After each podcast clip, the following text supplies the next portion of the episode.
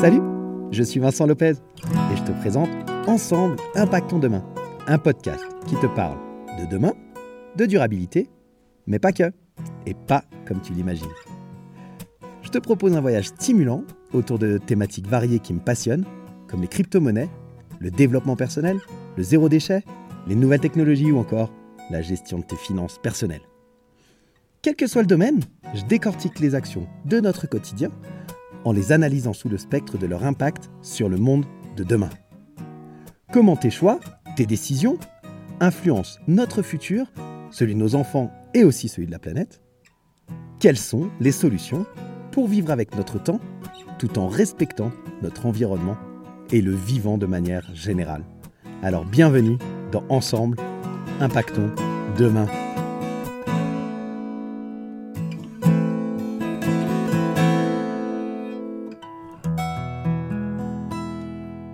Salut la communauté des curieux intelligents, comment ça va ce matin? On se retrouve pour l'épisode 25 de Ensemble Impactons demain, dernier épisode de notre série sur les transports du futur, série qui a commencé avec l'épisode 22 sur les, nouvelles technologies sous-jacentes à ces modes de transport, et puis dans l'épisode 23 et l'épisode 24 de la semaine dernière, eh bien, je te présentais déjà des modes de transport futuristes. Je t'invite à aller les écouter si ça n'est pas déjà fait. Aujourd'hui, on va terminer cette série avec deux prototypes qui, existent. Hein. C'est des prototypes qui ont vu le jour. Il y en a même un des deux que tu peux commander en précommande sur le site du constructeur. Je te laisse découvrir ça dans l'épisode. Et puis, je termine cet épisode en te parlant quand même des freins au développement de ces différents types de transports. Donc, je t'invite à, rester attentif jusqu'à la fin afin d'en apprendre beaucoup plus sur ces modes de transport, sur ces deux prototypes assez fous et sur qu'est-ce qui fait qu'aujourd'hui, ils ne sont pas encore tous entièrement fonctionnels. Je te souhaite une très bonne écoute et je te retrouve à la fin de l'épisode. Bonne écoute. Le premier, c'est cette voiture à quatre jambes dont je t'ai parlé. Euh, en fait, la première automobile, elle a été créée en 1886 par Carl Benz. Ok? Benz, ça te dit quelque chose peut-être, Mercedes-Benz, etc. Tu vois? Bon, eh bien, euh, ça c'était en 1886 avec la première automobile à moteur à explosion. Et depuis, bah, l'industrie automobile elle a radicalement changé, c'est sûr. On est passé par des véhicules qui fonctionnaient au gaz, euh, ensuite euh, à l'essence, puis maintenant à des véhicules hybrides et électriques. De manière générale, le secteur des transports, en fait, il se transforme à chaque fois grâce aux nouvelles technologies. Et euh, les déplacements quotidiens, bah, ils sont de plus en plus rapides, de plus en plus sûrs, de plus en plus confortables. Mais il y a aussi toute la question de la modernisation et de l'écologie. Et Hyundai, euh, que tu connais sans doute, hein, qui est un constructeur automobile très populaire, il a construit une, voiture. Franchement, on dirait, euh, quand tu la regardes, euh, c'est Star Wars, quoi, tu vois. Il y a un véhicule à quatre jambes qui diffère un petit peu des véhicules standards. En fait, on dirait vraiment qu'il y, a des jambes et des genoux, c'est-à-dire que la jambe, elle est même en deux parties. je t'ai mis le lien dans, dans, la description de l'épisode, mais franchement, c'est assez fou, ce véhicule-là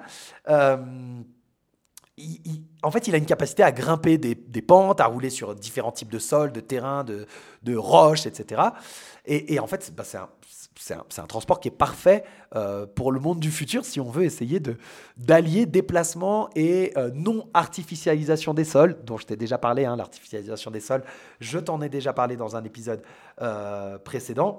En l'occurrence, c'était, si je ne me trompe pas, l'épisode 16. Et donc euh, là, euh, tu pourrais aller écouter si tu as besoin de plus d'informations sur cette artificialisation des sols. Mais revenons à nos moutons. Euh, la, possibilité de se déplacer sur des terrains chaotiques, tu vois, qui soient non artificialisés, eh ben, ça pourrait être aussi une, euh, une voie à expérimenter euh, pour le futur. Pour le moment, il a été conçu principalement comme un véhicule pour, pour l'armée de manière générale. Mais voilà, ça m'avait fait beaucoup rire. Et donc, je m'étais dit, je vais te le partager. La deuxième chose, c'est, euh, en plus de la voiture à quatre jambes, sans doute qu'il y aura des automobiles qui seront capables de se transformer en différentes choses. Et en l'occurrence, Toyota a déjà créé un véhicule conceptuel qui s'appelle le e-Palette. Tu pourras aller voir aussi dans les liens.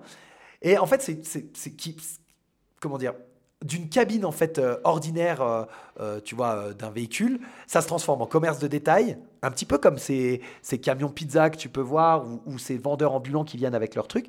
Bah, c'est un peu la même chose. Euh, tu as tout type de, produits à l'intérieur, etc. Puis ça peut se transformer en camionnette de livraison. Enfin, tu vois, il y a, plusieurs possibilités de polyvalence, je dirais.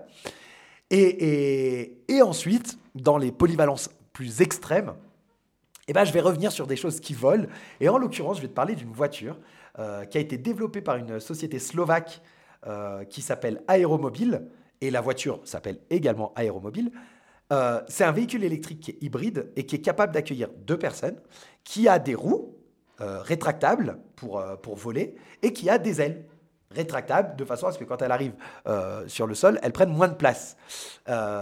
L'aéromobile, en fait, dans sa version 3.0, avait volé pour la première fois en 2014.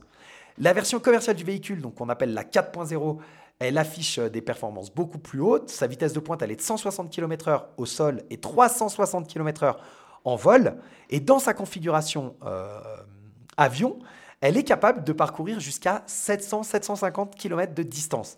Et euh, le véhicule, il passe du mode voiture au mode avion en 3 minutes seulement.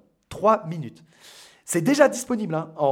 ça, existe vraiment. Je ne te parle pas d'un truc futuriste. Ça existe. C'est disponible sur le site du constructeur euh, en précommande et elle devrait être commercialisée aux alentours des 1,2 million, 1,5 million d'euros.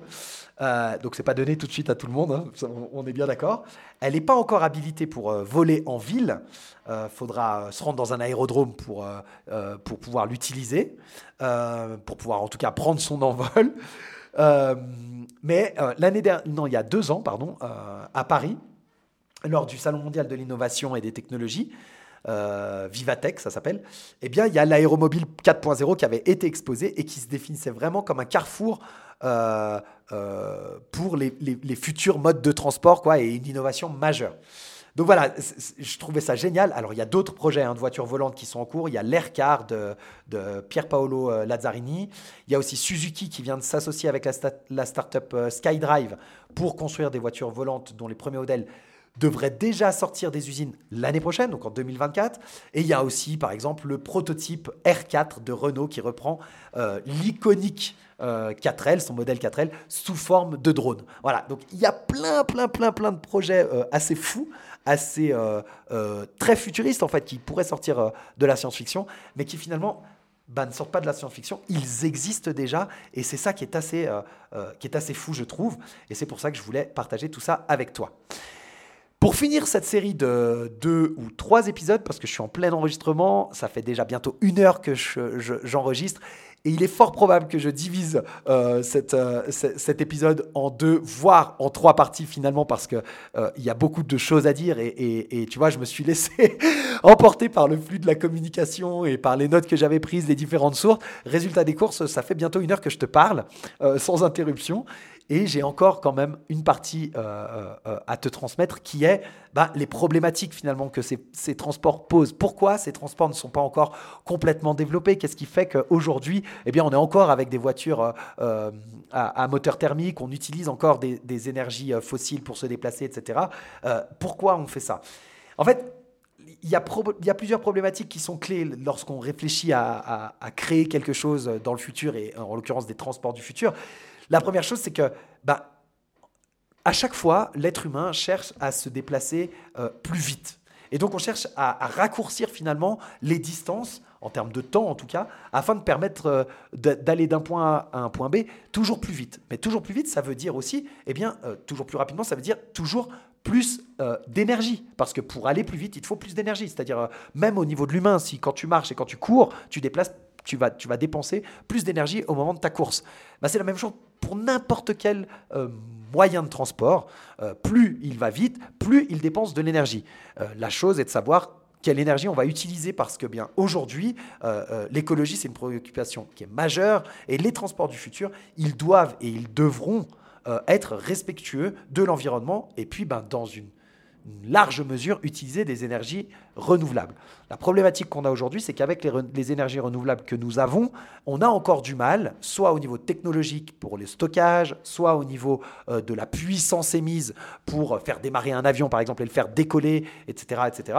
Il y a un, certain nombre de défis euh, techniques à, à résoudre avant de pouvoir développer ça à grande échelle et faire en sorte que tout le monde puisse se déplacer dans un mode de transport qui soit à la fois rapide, confortable, soucieux de l'environnement, respect des normes écologiques, etc. etc. Donc c'est une vraie problématique. Et puis la deuxième, il y a l'automatisation qui est une grande tendance des transports du futur, sans doute, hein, comme je te l'ai dit tout à l'heure, par rapport à, comment dire, au, comment ça s'appelle? Les avions, euh, le pilotage automatique des avions, c'est sans doute dû à ça. On sait aujourd'hui que c'est possible avec une surveillance humaine à un minimum, etc. Mais il y a un certain nombre de choses qui sont possibles en termes euh, d'automatisation. On cherche alors à se déplacer sans avoir besoin euh, d'une intervention humaine.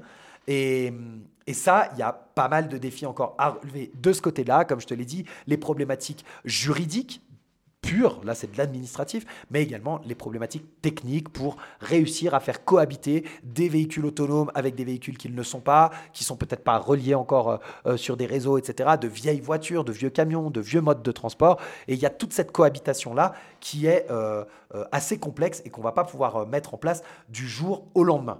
Donc voilà, j'en ai fini pour, euh, pour cet épisode sur les, les, moyens de transport du futur. Franchement, euh, il y en a tellement et il y a tellement de projets euh, qui existent. En faisant des recherches, plus je creusais et plus je découvrais des projets actuels. C'est-à-dire que vraiment, j'ai essayé de te choisir des choses qui sont c'est dans les pipelines, c'est-à-dire qu'on n'est pas en train de parler de choses qui n'apparaîtront que dans un demi-siècle ou un siècle ou beaucoup plus tard et, que c'est juste de l'imagination de l'être humain. On est en train de parler de projets sur lesquels il y a des ingénieurs, il y a des équipes complètes, il y a des industries, il y a tout un business qui se, qui se crée autour de ces futurs moyens de transport et il y en a certains qui vont sortir incessamment sous peu. Je intimement convaincu, après toutes les recherches que j'ai faites, que 2020-2030 sera la décennie d'un changement majeur dans nos modes de, euh, déplacement, notamment avec euh, l'émergence, euh, entre autres, de l'intelligence artificielle qui est en train d'exploser cette année. Je t'en ai déjà parlé et vraiment, j'insiste là-dessus et je te dis, hein, je suis en train de, de travailler sur une nouvelle série d'épisodes pour, pour que tu prennes vraiment la conscience de cette importance-là. Mais cette intelligence artificielle qui se déploie, qui est en train de prendre de la place dans nos vies au quotidien et qui va révolutionner vraiment notre manière de voir le monde, euh, eh bien, elle s'immisce aussi dans les modes de transport, bien entendu, et elle risque euh, où elle va nous permettre plutôt euh, de manière positive euh, d'envisager des modes de transport beaucoup moins impactants sur l'environnement grâce à des calculs que l'être humain ne peut pas faire tout seul, grâce aux algorithmes, etc. etc., etc. Je suis sûr qu'on est à l'aube de révolutions assez folles. Et donc voilà, je voulais te partager tout ça. J'espère que cet épisode t'a plu. J'espère que tu auras appris des choses. Ces épisodes, parce que je, sais que je les aurais découpés pour, pour les sortir à leur diffusion. Et donc, eh bien, il y aura peut-être deux, trois, quatre, je ne sais pas, je vais regarder tout ça, mais il y aura plusieurs épisodes sur ces transports et donc j'espère vraiment que tu en auras tiré le plus grand bénéfice possible. Et moi, je te retrouve, eh bien, très bientôt. La suite des épisodes de transport, ce sera euh, l'interview de Caroline Jurado et des cryptos euh, de Caro. Euh, à la suite de ces épisodes-là, tu pourras la retrouver pour une série de quatre épisodes. Voilà, j'en ai fini. Je te souhaite une très bonne semaine, comme d'habitude. Petit disclaimer, si cet épisode t'a plu, s'il t'a été utile, si tu penses qu'il peut être utile à quelqu'un d'autre, eh bien partage-le. Parle de Ensemble Impactons Demain autour de toi. Et surtout, le plus important, si tu peux t'abonner, c'est vraiment la meilleure façon de me faire remonter euh, dans les classements de l'algorithme euh, des fournisseurs, de façon à faire voir qu'Ensemble Impactons Demain, eh bien, il y a des gens qui écoutent, il y a des gens qui sont abonnés, et donc c'est un, un podcast qu'il faut mettre en avant. Voilà, je te remercie, je te souhaite une super semaine et je te dis à très bientôt sur Ensemble Impactons demain. Ciao, bye et voilà les amis, on a terminé sur cette série euh, sur les transports du futur. Alors comme tu as pu l'entendre, hein, c'est une, conclusion un peu particulière qui a été faite pour cet épisode parce que eh bien, je ne pensais pas au départ euh, euh, diviser l'épisode en plusieurs parties. Mais finalement, euh, c'est ce que j'ai fait. Aujourd'hui, c'est un épisode un peu plus petit que d'habitude. C'est le quatrième sur cette série. J'espère vraiment que ça t'aura apporté quelque chose, que tu auras appris des choses. Peut-être même que ça t'aura fait euh, sourire d'entendre les possibilités de ces futurs transports. Peut-être que tu as eu peur euh, aussi parfois. N'hésite pas à me partager en tout cas ce que, ce que ça t'a fait d'écouter ces épisodes. quels sont tes, tes, avis, tes opinions sur, sur cette mobilité qui est en train de se dessiner. Et puis, moi, je te retrouve eh bien, la semaine prochaine pour un premier épisode sur l'entretien de euh, Caroline Jurado des Cryptos de Caro. On aborde enfin cette thématique que j'adore euh, des crypto-monnaies. J'attendais d'avoir euh, un ou une invitée de marque. J'ai réussi à avoir Caroline et je suis vraiment très fier et honoré qu'elle nous ait accordé son temps pour, pour cette interview. Comme tu le verras dans les épisodes, Caroline est vraiment calée sur le sujet de la vulgarisation des crypto-monnaies. Tu vas en apprendre énormément de manière très simple.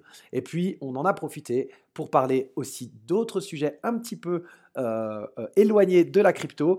Mais je te laisse découvrir tout ça la semaine prochaine et je te souhaite une très bonne semaine en attendant nos retrouvailles. Salut